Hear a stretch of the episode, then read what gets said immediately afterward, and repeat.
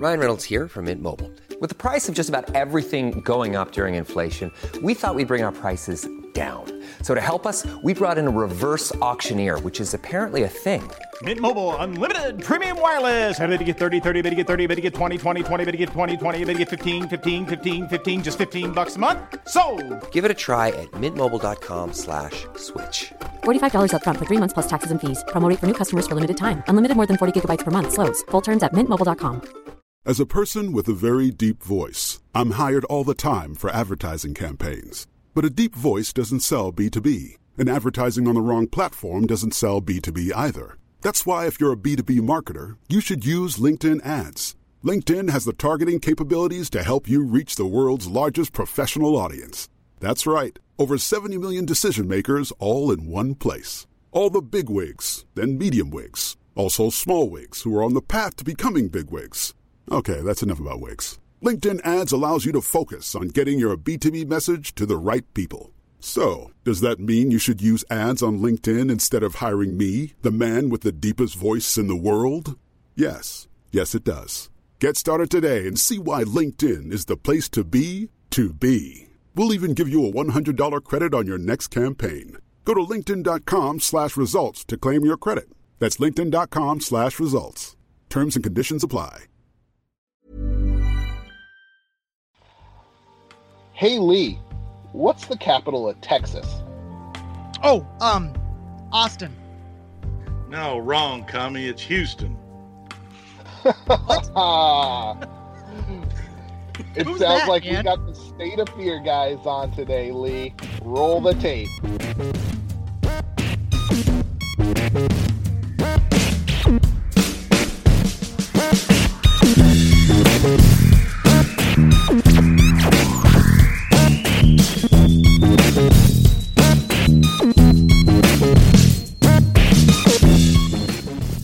Welcome back to the Beyond Terrestrial podcast, your home for the strange, the macabre, the conspiratorial, and all things supernatural. Today we are going around the 50 states, but first, I am one of your hosts, Dan Martin. I'm recording just down from the crossroads where Robert Johnson made his infamous deal with the devil. And as always, in the Bell Witch's backyard, Mr. Lee Arrett. Yes, I'm back, but we have some guests. As always, we are coming to you. Well, I am coming to you from the uh, Haunted Barn Studios, but we have some guests today, Dan. It's the the guys from State of Fear. Dan, who do we have with us? State of Fear. What what's their names again? I don't Chris remember. and James. Chris and James, introduce yourselves. Tell us a little bit about yourselves and tell us about State of Fear. All right, thanks, guys.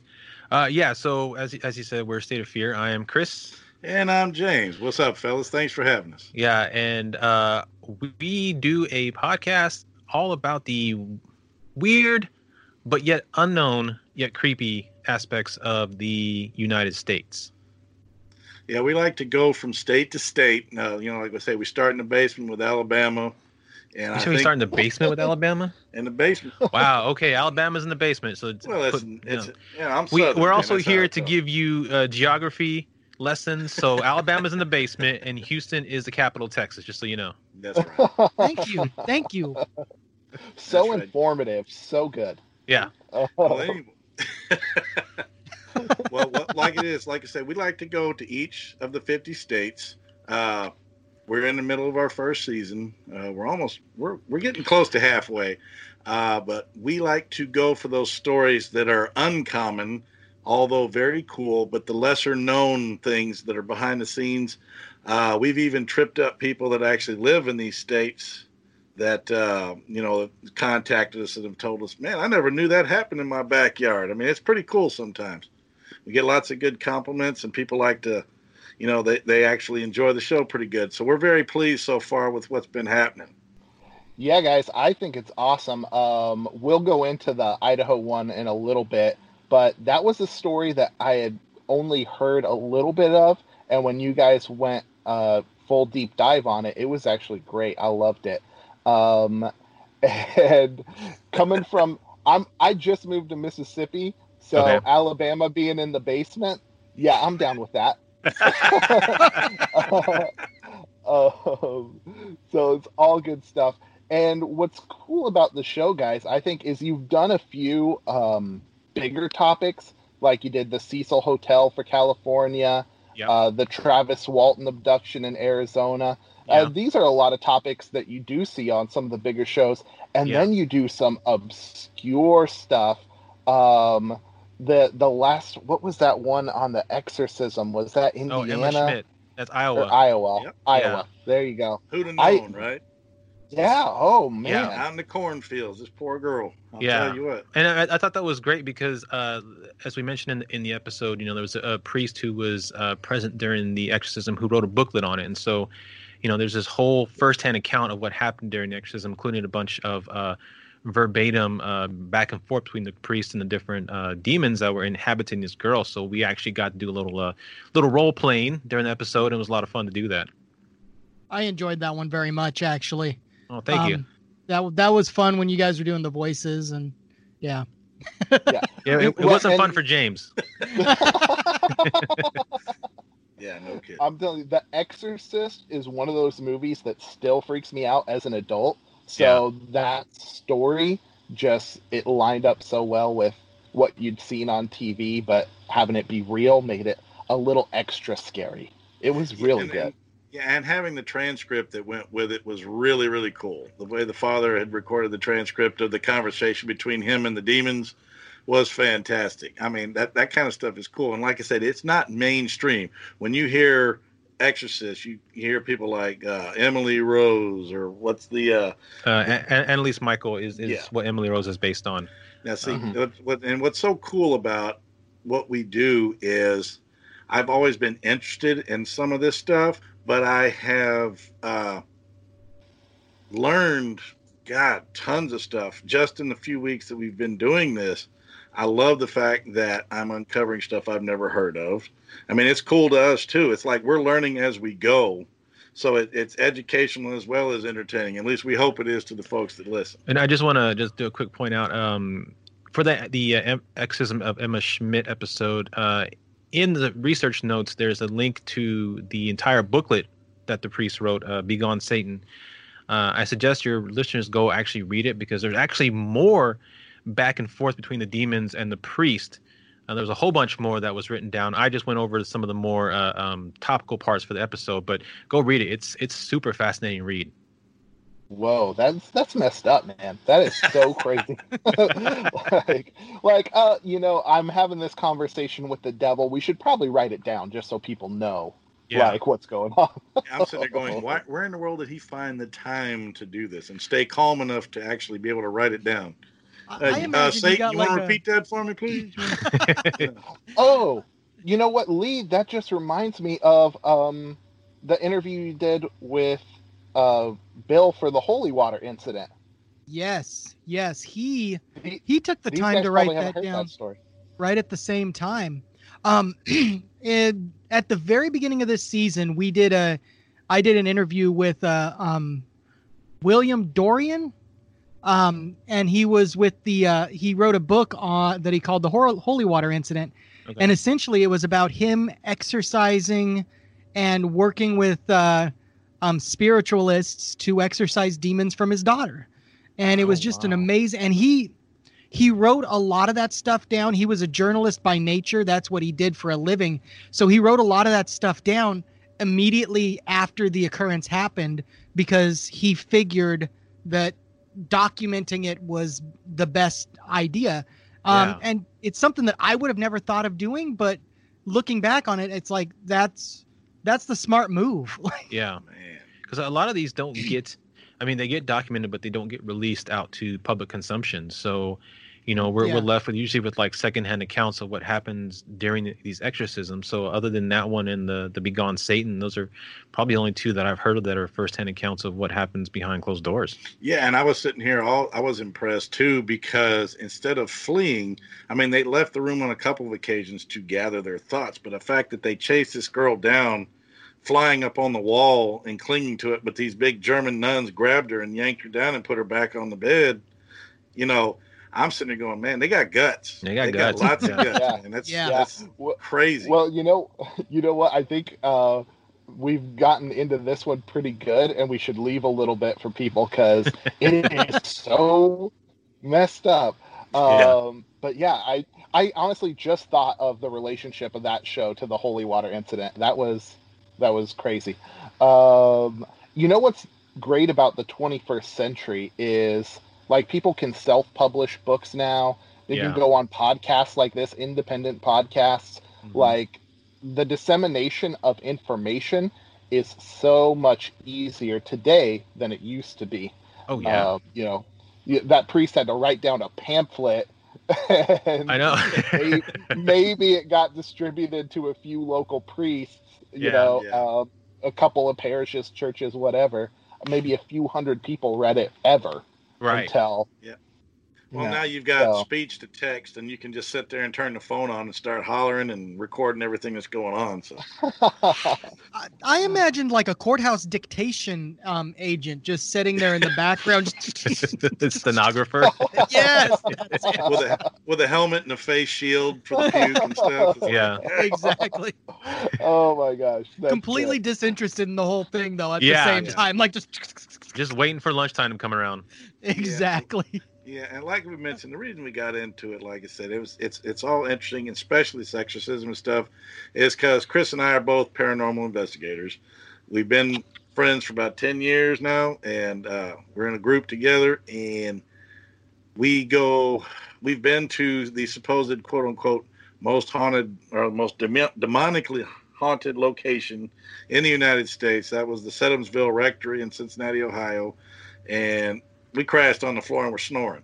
You know, so it was like we love this stuff. It's, it, I mean, I saw my first shadow person there. Cool stuff, things like that. So um, we took this love and decided to turn it up a notch and not just do paranormal, but do the cryptids, do the true crime, just go around the globe and just do whatever is interesting in the state.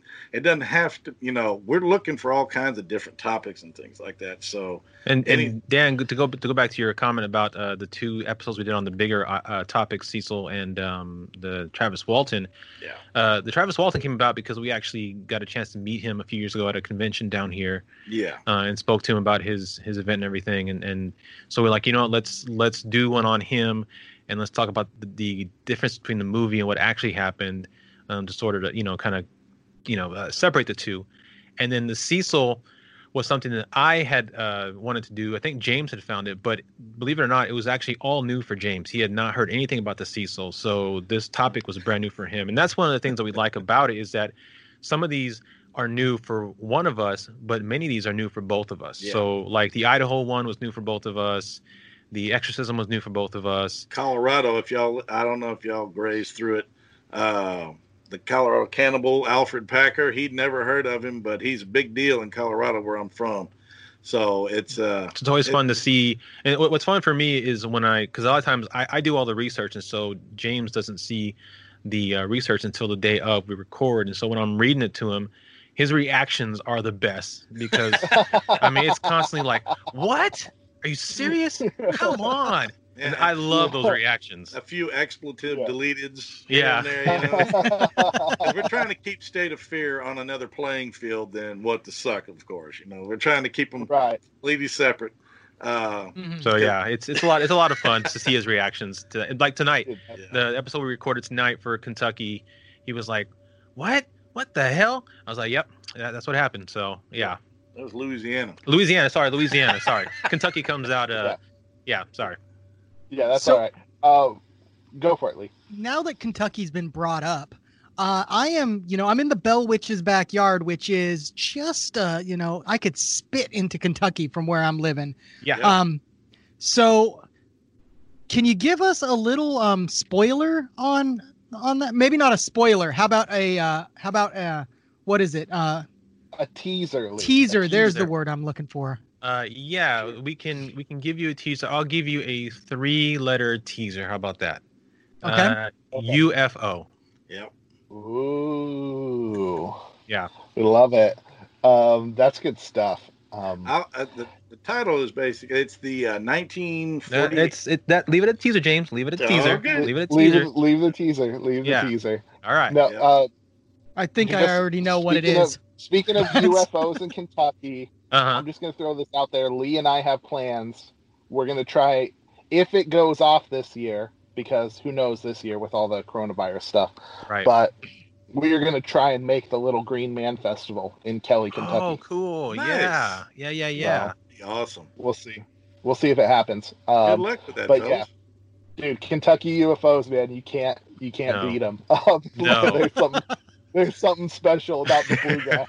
state. I don't know what it is. They're normally preceded by "What the hell is that?" That's pretty accurate. May, maybe some moonshine, but that's just here and there. So yeah. Yes, yes. Well, you know, you guys were talking, Chris, about how you do the research and uh, you get James's reactions to stuff. Mhm. I think we should take a little bit of a deep dive into the Idaho story you guys did. okay. I am an Idaho native, uh, born and raised in Moscow. Spent a little bit of time in Clarkston. I lived about five years down in the Lewis Clark Valley. Oh, okay. Um, Lee, Lee spent quite a bit of time up around Moscow. So we've both been to Lewiston. We can add a little bit of context and a little bit of history to the story that you guys told.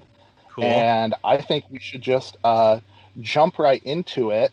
Let's do it. We won't go we won't go into too many details because we want people to go listen to the show. Okay. But essentially it's a true crime story. yes. And what happened was five people went missing in the Lewis Clark Valley in the span of three years between 1979 and 1982. Yes. Uh, some of them were found very much dead and in Mm, one yes. case dismembered, which Yes, is yes. very disturbing. Yeah. Um, some of them have never been found, including a 12 year old girl named Christina White. yeah. uh, the the when- first victim. Yeah. Yeah, uh, she went to the Asotin County Fair and stayed with a friend. Was supposed to ride her bike back to her house and just never made it. And hasn't been found today. So That's right. yeah. Yeah, very disturbing. Um, now, you know, me and Lee both have daughters, right? Oh boy. This day and this day and age, eh, that's not something you would. That's not something people do as much anymore. Just let their kids have Oh, the yeah. run of the town, riding their No. bikes everywhere. Yeah, you're absolutely right. When I was a kid, uh, shoot down here in Houston, when I'd be here for the summer, I was eight, nine years old. Me and my best friend at the time when I was a kid, David Richter, we'd walk and he's he passed away now. But anyway, I don't know if that has much bearing on the conversation. But anyway, he uh, we would walk miles and cross major highways to get to the castle golf and go play video games or go ride go-karts. And we'd roam around in the middle of the night. We went down to 7-eleven at 12 o'clock. I mean you could do stuff back then. Hell when i was three years old i used to escape from my house and wander around the neighborhood. You can't do that stuff anymore. It's just too dangerous and it's and you know people just have to be more careful and because they've realized just how much bad stuff there is out there so thank god things have tightened up a lot Yeah. Even in even you know in the early 2000s, late 90s, um, when I was a kid and that roughly that age, well, I lived in a small town and I'd walk all over that small town alone, like Yeah. eight nine years old. Um, Yep. but anymore, even in the small towns, you you're you just don't want to do it. No, no, and I, I'm the same here. When I, I was in the '90s, when I was uh, like a, a preteen teen, you know, my, my friend and I, we lived uh, live in El Paso, and so we used to go actually go out into the desert, middle of the desert, for like hours, and Mhm. go climb the mountains, and and then come back and home, and and nothing happened. But I mean, you can't do anything like that at all today. Yeah. yeah. The closest I do with my daughter, she's about nine or ten now, and I'll let her go in the uh, in the housing complex because I'm a big military town. I'm in Clarksville. Um, you know, Okay. we've got um, big military town. Ninety percent of the people that live in our housing complex are military people, and I'm just like, ah, I feel pretty safe in the housing complex. But yeah Yeah, definitely. other than that, I'm like, you don't leave, you don't leave that area. no. Yeah, yeah. Well, guys, when I was a kid in Clarkston, uh, Mhm. I had a single parent, just my mom, and I'd walk back and forth to school. And every now and then, you know, you take the you take the long way with some of your friends to go by their place or whatever, um, and you're walking by yourself for a few miles through town, and you know, that was in the same place. Uh, you know, probably, gosh, this is got to be about ten, yeah, about 10, 12 years after those murders. Oh So- wow! So it's still fresh then. Yeah, that's Yeah. that's no time at all. Yeah. and there w- there was uh you know there's plenty of boogeyman stories of course as a kid you don't get all the details Oh, of course, Um, yeah. but you there are tales of a, a boogeyman like figure who's going to snatch kids up and when you're a kid who walks back and forth to school every day pretty much by yourself yeah, you know a little freaky Yeah. Now I didn't Uh, map it. I didn't map it, but uh, my best friend uh, Jim lives up in Kellogg. He's a miner oh in yeah Kellogg, mhm. and you know Coeur d'Alene. I know that area pretty good because I always Mhm. fly into Spokane and then I drive over. Yeah. Uh, about how far is that from the the valley? Ooh, Oh, you're probably, looking at- uh, to It's an hour drive to Moscow from Coeur d'Alene, roughly. Okay. Okay. Oh, longer So- than that. Yeah, you're looking you're looking at about two hours at least. Oh wow. Yeah. Okay. But the good news is they've improved the highway, Highway 95 through there. Um, so it's actually four lanes in a lot of places. And uh, as long as there's no state troopers, uh, you can do a pretty good pace down there. Uh, Okay. but I was just But, wondering um, because I actually didn't dig into that when uh, we were doing the episode. I was I would I Yeah. talked about the fact that I spend some time up there, but I never really checked into about how far away it was from where I usually end up. So Yeah. Cool. Well, one of the things you're going to watch out for, though, is if you ever did drive down to the valley, there's a Idaho State Patrol office in Lewiston, uh, just at the base of the Lewiston grade, and they like to hang out in that four-lane highway up above Lewiston, uh, right around the Genesee type area, which is where, um, according to some stories, one of the victims may have been abducted. Yeah. oh yeah. Talking about Yeah. Kristen David. Uh huh. Now back back then the highway was just two lanes, hmm uh, but the new Lewiston grade was in. Uh, the city of Lewiston is in this valley. It's only like 710 feet above sea level. Um, you go up the hill, it's like 2,400 feet above sea level. Yeah, it's oh a good- gosh. Yeah, it's a good climb to go out of the to climb out of the valley. Um, even with the improved and uh, and and newer version that they've got, it's still a pretty good climb. yeah. Um, I'm one of hearing the uh, I'm hearing that hiker music. The was that cliffhanger music from The Price is Right. I hear you, Yo, man. yo, lady, yo, lady, yo, lady. uh, yeah. No, it's it's down there quite a ways in a hole. Let's hear from some of our friends at Fourth Hand. Hello, this is Michael from Pennyhaven. What is Pennyhaven, you ask? Well, Pennyhaven is my YouTube channel. On this channel, I share with the viewer some awesome coins from my collection and the new ones I pick up every week. I also have a bunch of informative videos that show you what to look for in your own pocket so you can realize the worth above face value in circulated money. I'll teach you how you can get silver coins for free or at face value. I'll even tell you how you can get a free piece of gold in the mail. Absolutely free and beautiful. So come on over, subscribe, watch my playlist of informational videos, or anything that catches your eye. Send me an email to find out how to get some free gold and start getting the most out of your money. So please go to youtube.com and search for Penny Haven. That's P E N N Y H A V E N on YouTube.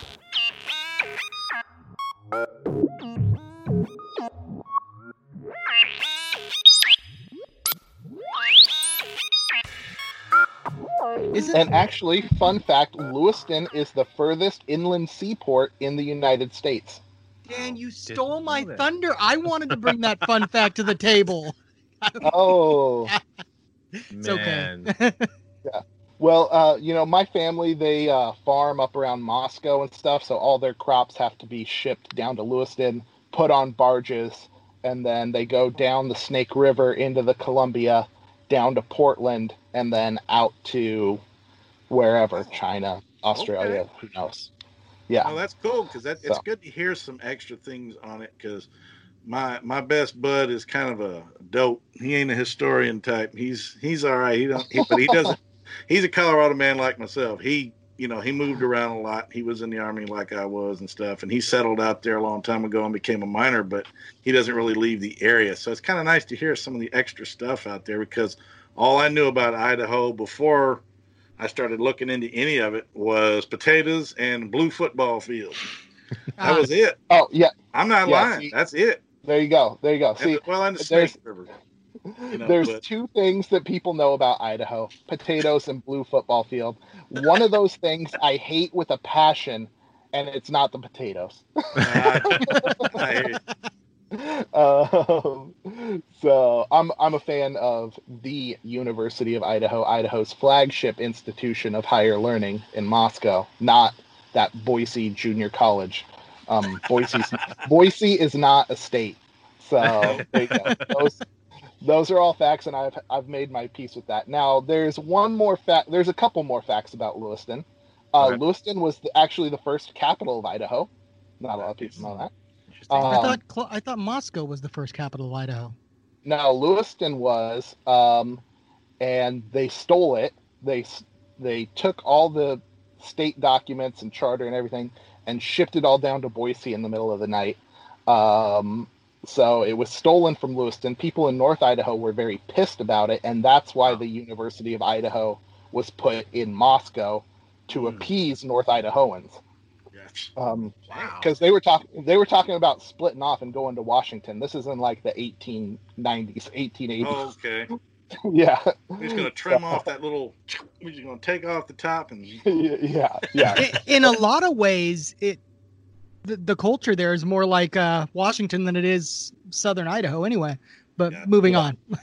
yeah. Well, southern Southern Idaho, northern Utah, call it what you want. But This is Uh, where we rant about our rivalry yeah. between the two sides of the state. we got one more, Lee. I got one more, Lewis. In fact, um, Lewiston. In any of your research, Chris, Uh huh. did anyone mention the smell that the town has?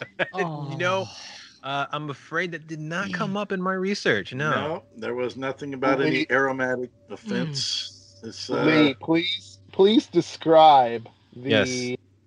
the milieu, the special sense uh, So- from your memory that is Lewiston, Idaho. So I believe it comes from like a paper mill, but uh it's it's a strange mix of scents. The Hmm. it's kind of like if you put a sewage treatment plant right on the bank of like the Mississippi uh in a hot summer um when it's Ugh. nice and algae, right? It, Oh man. it, it's just gr- like I you can't even it's hard to describe. That's probably the best description I've ever given of it. I've I've always thought maybe if you um if you had really really bad bo and you were Uh-huh. able to concentrate it in some swamp water and then release it um i think that's that's always been the smell i think Yeah, I can see that. I can see that. Yeah. That is Man. that's that's terrible. That that's it's like a horrible. I'm- really swampy Yeah. Yeah. It's, wow. Yeah. I, no, I, I would not expect that from Idaho, like at all. I would expect like French fry or, or potato smell or something, but not. right. Well, i know you would think um well see it's it's down in this hole that's so deep and that pulp mill is putting out this yeah. special smell uh, in all these uh, special ponds. If you've ever been by a pulp mill, um, down down here, I've seen a few in Louisiana and stuff like that. They have some down here for the timber industry in this area, um, and yeah, they stink. Like pulp mills stink no matter where you go. So that's just a fact of it. But um, it's it's one of the big businesses in town, so it employs a lot of people there. Um, Just dropping all Gosh, kinds what of else? Idaho knowledge tnight. oh yeah, dude, we got all kinds of stuff.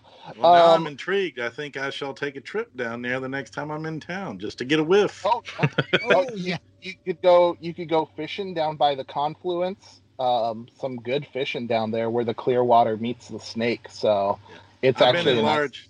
Yeah, I've been in large gatherings with everybody's eating Mexican food. I think I can handle it. Yeah. I think we'll be all right. It also depends on the day. Some days it's not too bad, and other days it's just horrendous. So Got yeah So that's true you need to go on a really like hot, humid day, James. I think Yeah. that's when you get the best smell, probably. I'm pretty sure that is. yeah, I got to investigate that, and I got to investigate that uh, that that lawless zone down there that I've heard so much about, the Yellowstone. You know. yes. yes, the, The, Yell- the Yellowstone free murder section. Yeah. yes. Funnily, Not, not to actually commit the crime. I'm just interested in going in it and saying, man. It's funny just- enough, it- I actually lived in Idaho Falls, which is just uh, just about two and a half hours, give or take, uh, from that Yellowstone kill zone. Oh wow. Yeah. that was a very interesting thing that we came across, and I was like, man. Yeah. And it, it was it was funny because because uh, Dan you um, you provided the personal encounter for our Idaho episode which we were very thankful for and uh, Absolutely, it was very and nice. very- enjoyed it No and it's funny you uh you mentioned that and James and I both laughed because we had actually talked about it during the episode. Of course, you had no at the time because we hadn't recorded it yet. But we're like, yeah, uh, great minds think alike. We're definitely thinking the murder-free zone. You know? yeah, it's a real thing. Um, Yeah. A lot of people don't realize how sparsely populated parts of the state are. Yeah. Um, something something like a full third of the state is uh, full-on wilderness areas, wow. like ro- roadless areas. You can't have an engine in these areas. You can't ride a bike through there. Oh my gosh. Um, the only way you can get in is at special designated airstrips by Hmm. hiking or on a pack train, like on a horse. wow. It- that it's sounds really right up interesting. James's alley. That does. It's sound really up my interesting. alley. the makeup of the state because you've Yeah. got two fairly decent metropolitan areas on the south on two separate ends and then you've got desert in between with some small stuff um, and then you've got the upper confluence of it uh, up in the northern idaho section which is almost the same thing like one one major area that's got quite a little bit of uh, um, of like population but then from there it kind of spreads out and dissipates and once you're out of those three areas Yeah. it's pretty much nothing. Yeah. Yeah. I'll tell you what. One thing I will say: Northern Idaho, at least what I've seen of it, is gorgeous. Oh, it's beautiful. Gor- beautiful forests up there. Uh, the silver, the silver. Uh, God, what is it? The Silver Mountain Resort. mm-hmm. You know, Oh, you yeah. go up top there and Great have a beer. You know, that's nice, man. That's a beautiful view Mhm. up there. It's fantastic. As I a work- connoisseur and a appreci- and, a, and ve- being very appreciative of the mountains that I am, being from Colorado, I was just I felt at home up there. It's that's awesome. Yeah, it it's. Uh, I worked up off of uh, up in Sandpoint, which is off of Lake Pend Oreille, and Lake Pend Oreille is, uh, I believe, the deepest lake in North America. Dan, can you correct me on that if I'm wrong? Um, I'm not 100% on that, but Pend It's- Oreille is beautiful. yeah. Like of all the North Idaho lakes, I mean, uh, Spirit Lake, really good. Priest Lake. Um, I've just always had a fondness for Pend Oreille and Sandpoint myself. I, Yeah. I like it. Well- I'm gonna check some of this stuff out, guys. The point that I was getting at with that is it actually had a naval base where they tested submarines, and there Wow. are not very many naval bases that are inland that have uh, submarine testing. Yeah. No Especially a lake, a lake deep enough to give a Yep. submarine an actual decent test. Yeah, no Exactly. Jeez. Yeah, That's I think uh, I think they mostly rigged up uh, smaller submarines to do like uh, sonar testing in the Yeah. thermal layers of the lake. Um, Oh, That's the idea. Sounds Um, so much but- cooler when I said it. Why do you have to explain it deeper? well, you know, whatever. Um, well, what what's cool is um, Farragut State Park is up there north of Coeur d'Alene, um, Mm-hmm. not too far from Silverwood Theme Park. Come join the fun. Hey, I've been there. They can they can hook us up with free tickets later. Um, no big deal. and, uh, no, Farragut State Park actually was um, the big naval boot camp during World War II on the West Coast. Oh, What happened was they were afraid the Japanese would attack along the West Coast, so they moved the boot camp inland, and they did it in Idaho, and they turned that base into a state park. You can go camp there now. It's actually really nice. Yeah, That sounds amazing. and that was entirely a possibility had they gotten our aircraft carriers at that time. Thank God. I mean, Yeah. that was Oh, that's yeah. a very likely scenario. I mean, because Yeah. those. Jeez. Yeah, we were wide open. Thank goodness the Pacific is huge like that. Yeah. It was the size that saved they- us, right? Maybe Yeah, they just give, really they was. give up. They give up about halfway and said, "The heck with this! I'm going home." Yeah, yeah. We're like, uh, let's just try and get them at Midway. Didn't Well, work yeah. out. there, there actually was some stories of uh, potential Japanese air attacks um, up the coast of California coming out of Mexico. Wow. Um, but I don't know. Like that's one of those things that I read on a Um, conspiracy site, so I'm not even sure no, it's they- accurate. they did. Uh, they did hit Oregon with balloon bombs, Hmm. Did they really? and they actually, yeah. Um, in fact, the only civilian deaths in the United States from combat was from one of those balloon bombs. Someone Oh, came geez. across one, boom, Wow. went off. Yeah, Dang, man. wow. yeah. Learn So- something every day. And I Mhm. was in the army. I should have known that. I'm, should be ashamed. Well, and what they wanted to do was have the bombs be incendiary and light up the forests there Yeah. on the west coast, Mhm. but uh, none of them, none of them ever worked out the way they wanted. oh, thank goodness. That would have actually been pretty devastating at the time. Uh, Absolutely. yeah, it could have been with not Just- enough men to fight the fires. Yeah, hmm so. All right. Anyway, we digress. Let's get let's get back to let's get back I, to the I will case. say, I will say, I oh, have oh. sampled a few episodes so far, and I I noticed you guys digress a lot, and I love it. You got a, you got Yeah, a great we- chemistry. You got a great Yeah, chemistry. we're yeah, so We're just filling in the details that people aren't going to get from uh, the Idaho show. That way, these two can be like a perfect little pair. Love it. There Um, you go. We'll, we'll listen to yours to come over and listen to this. It'll be amazing. well, we'll be um, the cheese if y'all are the wine, okay? Yeah, Perfect. There you go. um, so back to the case of the Lewis Clark Valley murders. The Yeah. Civic Theater Three, Christina Nelson, Brandy Miller, Stephen Pearsall, Yeah. all went missing on the same night Yes. from the Lewiston Civic Theater. yeah. Now, uh, Chris, in your research, did you see any pictures of the place? Of the the actual Civic Theater? No, I have not seen the Uh-huh. pictures of the Civic Theater. So they had it in an old church building. Okay. Uh, big, Yeah. big stone building, uh, Mhm. gray stone. Uh, there's a lot of that gray basalt all through that area.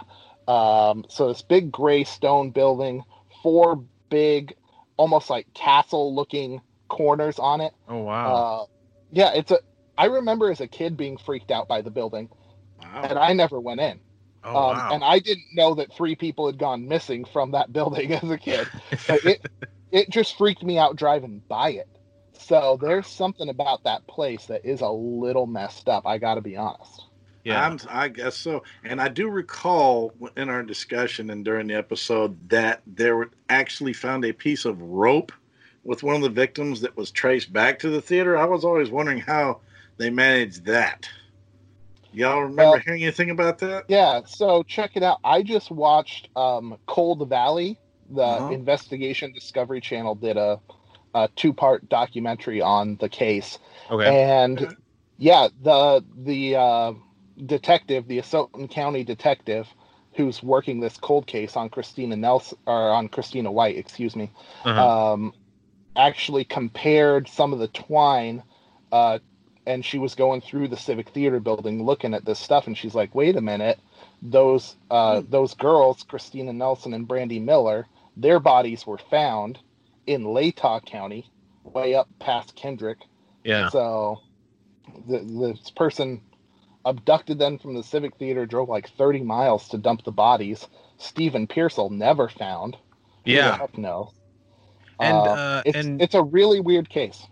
And uh, it it was theorized that he the the killer went back because they uh either he went back or the body somehow fell down the embankment into the river. So if he did go back, it's pretty bold of him to drop the bodies off near the edge of the road and go back because he didn't like the location they were at and to pick them up and drop them down further down the embankment. That's uh that's pretty bold. Yeah, yeah, for It- sure. It is bold. There is a certain amount of just being up in that area. Uh, you know, what is it? 40, 50 years. I don't even remember what the date was on that one. Um, 20, 30 years later.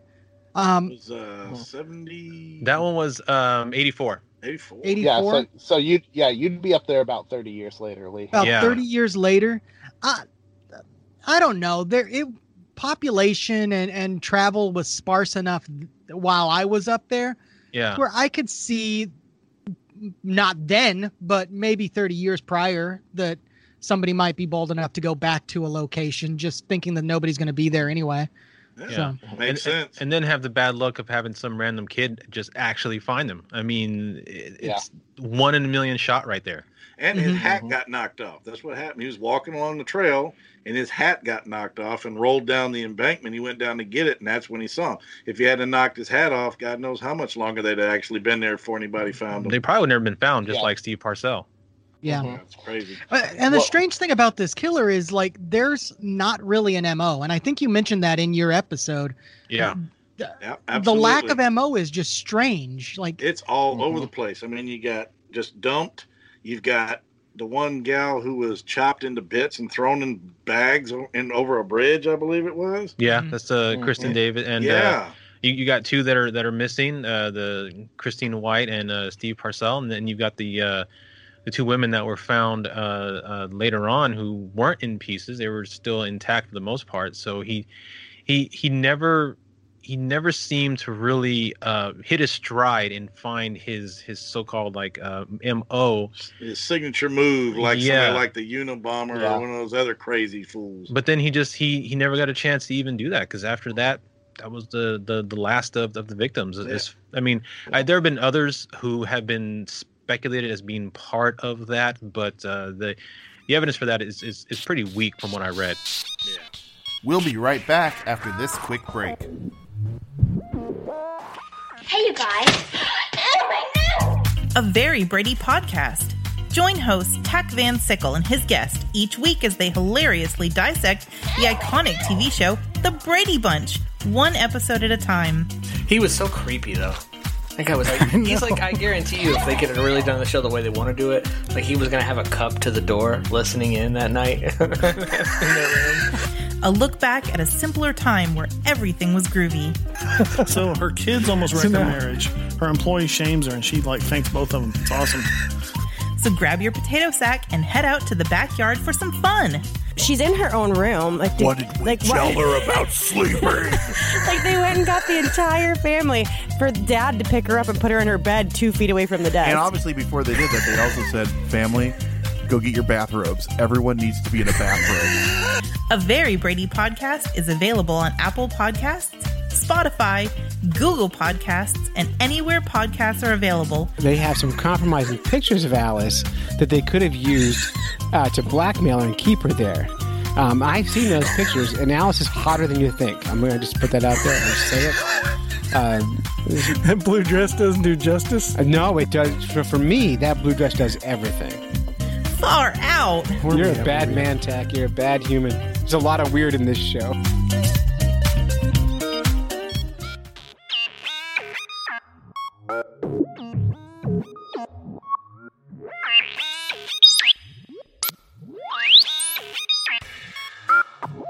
It sounds like he's just an opportunist. Uh, Yeah. Um, and strikes when he can. So it's really messed up. Um, there was one in the documentary I watched. Uh, the FBI has a theory that it might have actually been another killer who got Kristen David, and that's why the method was so different. So different. Um, Gotcha. Yeah, he there was a fugitive uh, who was living out in the Hell's Canyon area on the Oregon side.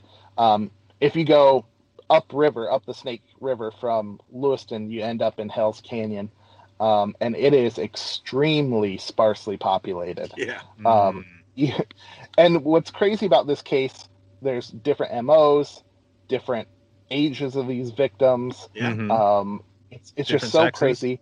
Yeah, and then not only that, now it's spread out across multiple jurisdictions Mhm. because it's just an odd geographical quirk of this area. You have essentially four counties that come together at almost one spot um, right there. So you have the Whitman County coroner working on Christina on Kristen David. You Uh-huh. have Asotin County working on Christina White. You Yeah. have the Lewiston police working on the Civic Theater. That's uh, and then Christina Nelson and Brandy Miller's body are found in Latah County. So you've got Nez Perce County, Latah County, Whitman County, Asotin County. It's just um, all that is all spread out. Wow. And I was also wondering if maybe the guy was just from out of state, dart in, do the dirty deed, and then dart out. But then So- again, all three of them disappearing on the same night is really strange. So that's just weird. What was the main suspect's name again? I know they was he was he was arrested, I believe, suspected, but never Yeah, yeah, yeah. charged. Um, so in the in the documentary I just watched, they wouldn't say his name. Like Really? they interviewed people, and when they would go to say the guy's name, they would cut the film. Oh, and they just called him. Yeah, I know. They just called him the person of interest. Oh, you know what? Probably of- out of respect. He, you know, he's already Respect. he's already been through the system. They didn't Yeah, charge I him. there was no evidence to charge him, so they want to protect his identity. Some crazy crap like that. But the problem with that is you can find it anywhere online easily. Yeah. I Yeah, would oh, say to avoid defamation cases is probably what it was. It took me. It took me ten seconds online to tell you that the Yeah. is. Hey, Jeff an interesting that's thought from me, just because it kind of popped into my head a second ago, and I checked the dates. Um, Gary Ridgway, the Green River Killer, was active between the dates of 1982 and 1998 with confirmed killings. Now, the Green River Killer was on on the western side of Washington, but it's only about an eight-hour drive to that area, and there's direct flights from Spokane to uh, Seattle regularly. Oh, um, Yeah, um, that was. I think that's mentioned even in the uh, Wikipedia article on these uh, killings that they think there might be a connection there. The, it's the just, one that stood out to me it- was the body that was cut no- into pieces and dumped. That's the one that Yeah. stood out to me and um, fit that mo fairly well. all, all circumstantial evidence. I cannot remember the name of that fugitive that they caught in Oregon, uh, who they thought might be uh, a suspect, but he was like extremely violent dude. Um, had yeah had already been convicted of uh, rape and murder of a young girl, so he, he was a he was not a good dude. Um, and and uh, Sure. one of the witnesses um, in the Kristen David case said he saw a van with Oregon plates. Right. Um, yeah. So maybe maybe it was this guy, maybe it wasn't. Maybe it was the suspicious character, the person of interest, uh, Jeff Voss. We're not making any accusations for legal reasons, but we will say it is suspicious uh, what happened. So I think a reasonable per- a reasonable person would agree that that is suspicious. His I mean, association. yeah it just you know when when you have uh, even like a loose connection to uh like four of the five victims it's it's a little bit fishy you know I'm Uh, fishing. t- uh, just a tidbit. it's a tiny tiny bit. You know and there's a there's a facebook page dedicated to to the cases and, and um they cull together from uh, various people on online a a damn near from birth till present day timeline for this main uh, suspect. And it, it goes Wow. into like extreme detail. When i found it i was like it, it was great but i was like i had to cut out like half of it because half of it uh, didn't have exact dates and then it also had information that didn't really kind of fit the narrative of him being the suspect but it is a very very long uh, timeline of, of his uh, of his life Wow. Yeah, they they interviewed this lady who, and she is hardcore. Like she is on this guy's case. So we we won't Man. we won't give him nearly as hard a time. He he's already getting enough on Facebook. So Oh, there you yeah. go. oh yeah Um, yeah but talking about getting away with murder, my personal story actually involves two unsolved murders yes um, that I Yes. just like to touch on really quick. Uh, one was Hazel Martin. Mhm. In the spring of 1996, she went missing from Princeton, Idaho. Mm-hmm. Um, I actually, uh, the kids who live in Princeton and Harvard all go to school in Potlatch. No big deal. I was the salutatorian Potlatch class of 2004. No big deal. I was number two out of 40, 40 kids in my class. oh wow um, so yeah, it's a small it's a small area. oh Um, yeah But when when we were kids, it was really freaky when she went missing, um, because cops were out searching in people's backyards and going through like tree forts and stuff that uh, some of our friends had built and stuff like that. So it was it was a really wild time and uh, kind of a freaky story. It's in a place Yeah. where no one locks their doors. Um, to suddenly be like, all right, maybe tonight, turn turn the lock. Yeah. Yeah, That's, that's a shame too. Yeah, that that that is definitely. I mean, it's it's so scary. It's such an eye opener because you you you grow up in this in this. I grew up in a small town too, uh, in uh, Arizona called uh, Holbrook, and um, you know it's it's the same thing. But then when something like that happens and you realize you have to start locking your doors, you you start looking at even at your neighbors, kind of like second glances, you know, because you're not sure what anybody's capable of at that point. Yeah. Mhm. Yeah. And then uh, the last case uh, was a gal named Tr- Tiffany Strelling. Um, she was, gosh, like nine, 20, 21, 22 when she went missing uh, from Burley, Idaho. Um, and she was she was at a friend's house, went to walk home, um, never seen from again until uh, a few years later they dug up uh, some parts of her out in the desert. Um, Yeah. That- Man. yeah. Um, and what's so difficult is this area is so spread out and it's so sparse. Um, you, the, a person could be behind a sagebrush out in the desert and you just wouldn't see. They could be a few hundred Yeah. yards away. Uh, you know, um, there's miles and miles of river. Wow. And it just you can't you can't search it all. It's it just can't be done. yeah. So I mean, we, we kind of have that same thing here in Texas. Uh, from uh, Oh, yeah. going from San Antonio west all the way to my hometown of El Paso, it's it's nothing but long stretches of pure desert. So Mhm. there's plenty of places to hide bodies out there.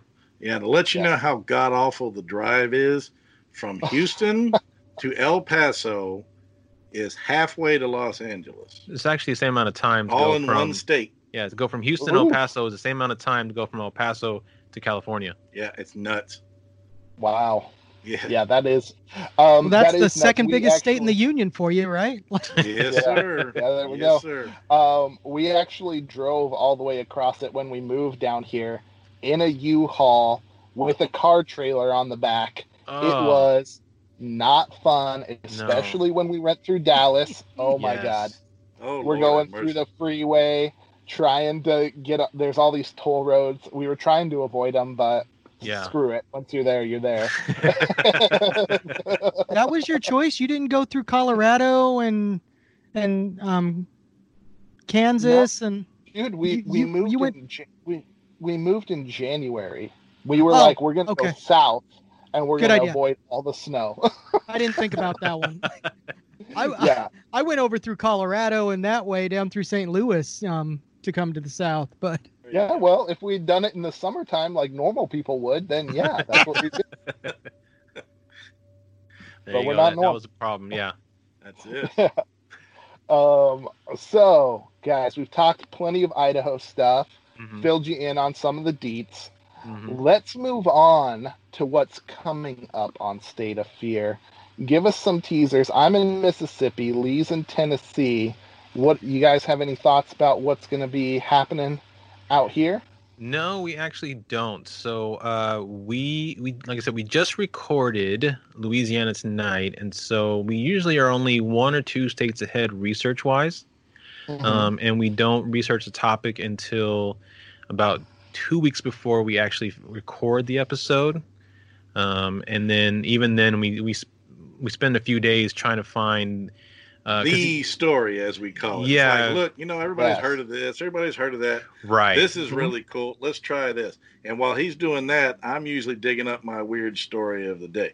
Now, my weird stories we try to keep as current as possible. So I I usually look almost the night of recording or the day before to find the very latest weird movies, and then I'll s- I mean movies, uh, weird stories. Pardon me. And I'll send the link to him. He'll read it. He say, "Yeah, that sounds cool, great." And then I'll do my story, and he does his thing. So But I can tell you, it's it's not either of your states. But I am pretty excited for the uh, Missouri episode because it's gonna be it's gonna end up being our, our first two parter because Ooh. Uh, I'm going in. We're going in depth on the Ken McElroy uh, murder that happened in uh, Missouri. and there's entirely too much to cover in a 40 minute show. Yeah, yeah, absolutely. Now that is intriguing. I like that, you guys' first two-parter. Yeah. Um, we we did right when we started this season. We did like essentially a three-parter on Bell Witch stories.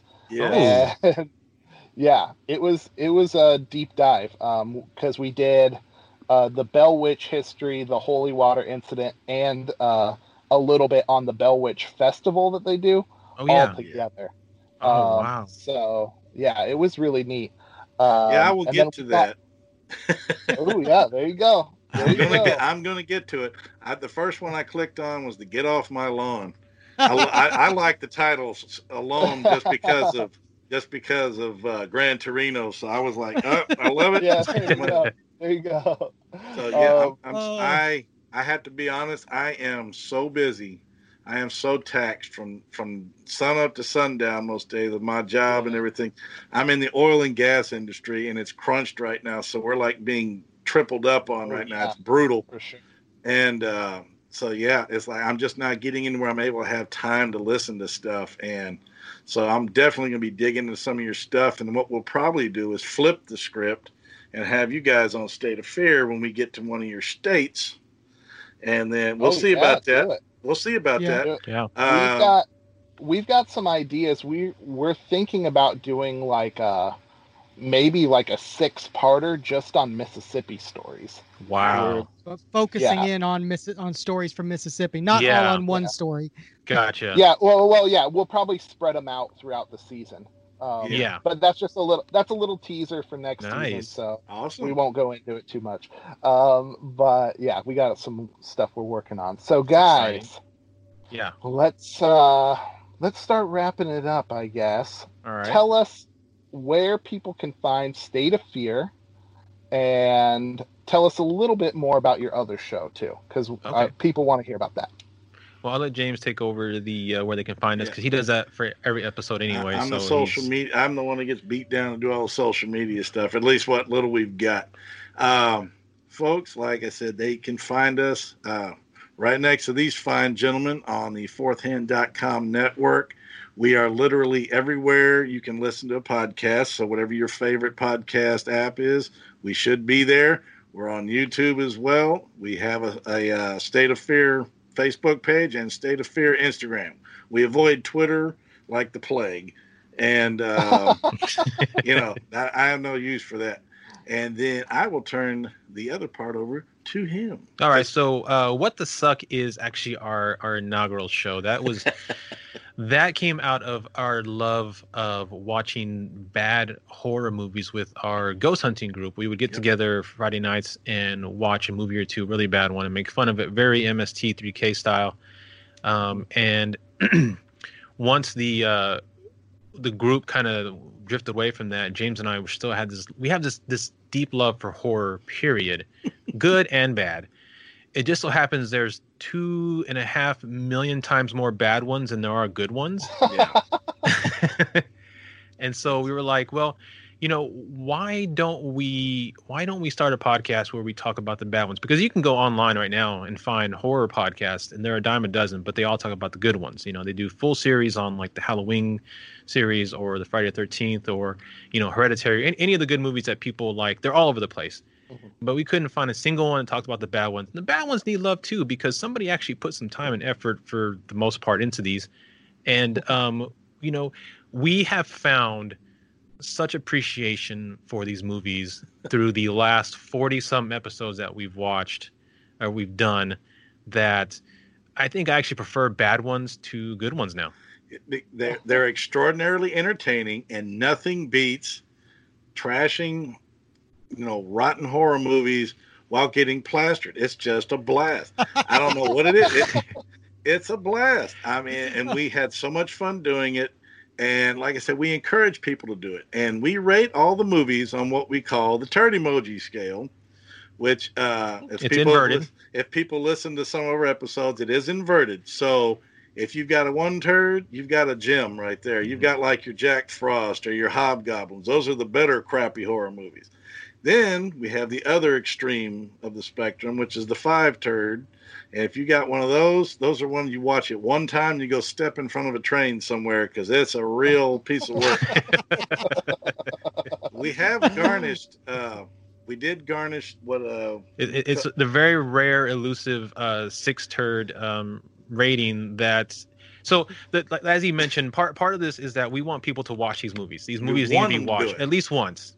But we have had a couple that have been so bad that um, we honestly cannot um, uh, recommend them at all. they had no real horror factor to them. They're a waste of time. Zero Oh. value in them. So we had to we had to come up with a sixth turd because they were so bad that we we don't even don't even look at the title of the movie. It's just that bad. It's only been like Oh, two though, thankfully.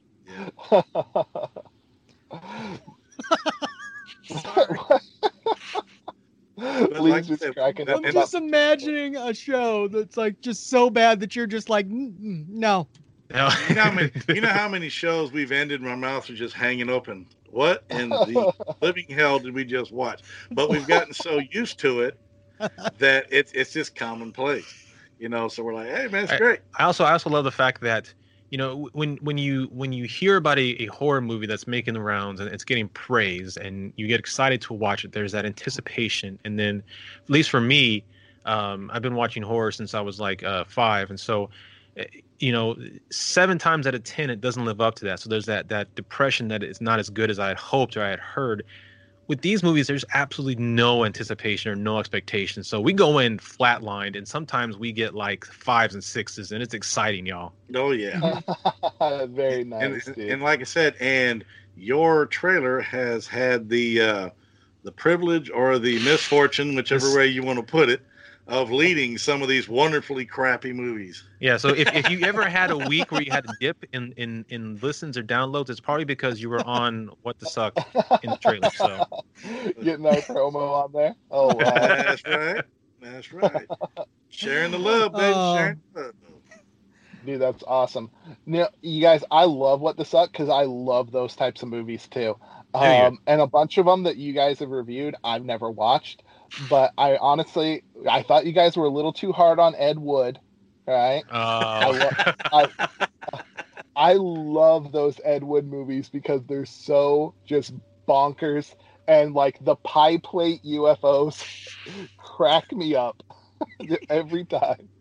Oh yeah, Ed Wood is great when when he's when he's good. Ed Wood, it's, it's like Nick Cage. He's it's good when it's good Nick Cage, but when Yeah. it's bad Ed Wood, it is it nothing can save Ed Wood when it's bad Ed Wood. Yeah, and uh, you know what? I haven't seen all of it. I I didn't see the the one with the cross dressing. I don't know. I haven't seen all of his work. but, um, yeah, dude, I love that stuff. It's just so uh, anything that's so bad it's good is good to me. Yeah. Um, like the gingerbread man, I remember that one. It stuck Ugh. out to me.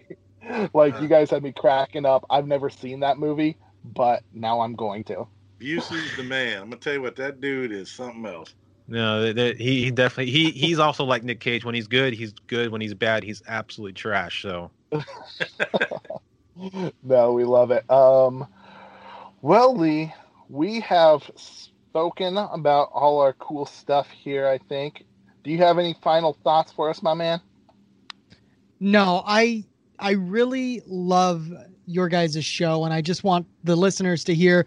Dan's been talking you up all night. Um, State of Fear is become a regular on my uh, paranormal uh, listen list, and uh, my list keeps getting longer and longer with this fourth hand media network. Yeah. it's hard to keep up anymore. Amen Yeah, to that. very and true. likewise, if I may, real quick, inject a uh, a compliment to you two gentlemen. Your, like I said, your chemistry is outstanding. Your knowledge is first rate. Uh, I've listened to you covering the stuff. I'm sitting there going, man, these guys know, and and you and you carry on a great conversation. You don't sound fake. You don't sound scripted. Just solid, fact based, good stuff, man. And we appreciate you. We're not scripted, so that helps. There you go, man. That's what I'm, that's what I'm saying. Thank you, thank you. We try, we try not to be childish and misinformed, but evidently that comes across some people. well, let, let me do say that uh, I do enjoy those moments on the show when you guys are childish and misinformed, because then I feel like I have someone in the room that's along the same mental level as me. I know. butt And stuff. Let's you- just like yeah, butts. Lee loves his butt stuff joke. Uh, you know, like we're dads. We put in a lot of groaner jokes, like about just some bad ones. um, so we're throwing a lot at the wall, see what sticks. But we do love Fourth Hand. Um, we love being part of the network. Guys, go to fourthhand.com slash shows. You can see all of it. Um, Lee, is there any fourth hand show that you're listening to right now besides State of Fear and What the Suck that you'd like to plug real quick? Oh, I'm I'm gonna have to look. Like you're killing me on this. I have too many. I know. Oh, so man. many shows on there. You know what? Inhuman Experience. I've been listening to them a little bit lately, and they're great. They're right on the same kind of par as as us and and State of Fear, telling those those crazy stories out there of Forteana and um just weird, um creepy, macabre macabre stuff. Um, Yeah. they got some great voices there too. Yeah, I know. See, and that's one of the things that makes State of Fear, I think, so good is uh, Chris and James's voices together are pretty good. James has kind of got the deeper thing going on. Chris has kind of got a little bit of the nerdier thing going on with the Yeah, oh, yeah, that's for sure. Uh, yeah, yeah, yeah. It it pairs up really well. And then Inhuman Experience with Bobby Blades and Bobby Anthem. Right, Anthem's voice is just out of this world. Um, it's it's one of those deep voices that no one can really emulate. And uh, his his ace, his number one, his Inhuman Bobby Blades is a pretty cool dude too. So we'll go with those guys. Um, and then shout out to Tom, Cat, and Juan doing strange wands. God, that cracks me up every time. That's great. Just- yeah. I, I, sometimes I just listen to the first five minutes for the intro just because it cracks me up. Strange wands, it just every time. See, I love those shows, but it's so hard people- to keep up with the entire time. dude those guys those guys go on and i love it. It's just um you know i'm living vicariously vicariously through them. You know they're young guys uh tomcats out smoking weed drinking partying rapping like props to him man um no way i could do that anymore i'm like mowing my lawn in my new balances and then going to grill some hamburgers you know what i mean so I don't I don't get to live that life anymore. So, to make Dan feel better, them. I discovered the White Claw don't give me hangovers like anything else. So oh, I, jeez. Everything else now gives me hangovers. So like White Oh, Claw's apparently my go-to. Yeah. See, there you go. There's no loss when you're drinking the claws. There you go, man. so, James, Chris, it's been real. This was an awesome time. Um, I think we should do it again. And Absolutely. yeah, maybe we'll do it again for Mississippi or Tennessee on State of Fear. So, guys, uh, stay tuned to State of Fear on all your major podcatchers. You can find us at Beyond Terrestrial, uh, beyondterrestrial.com, Beyond Terrestrial on Facebook, at Beyond T Pod on Twitter. We're all over the place. They're all over the place. Check us out. If you if you don't remember anything, fourthhand.com slash shows. Just do it. Just go. Yeah. That's right. Just go. Yeah. Well, thanks, guys. We, we really appreciate being on. This has been so much fun and fantastic, and uh, I am definitely looking forward to doing it again, hopefully soon. And it's nice to meet y'all face to face, gentlemen. Great Yeah. show. Keep up the great work. We'll keep listening. Thank you for having us on. And you gentlemen have one hell of a great evening.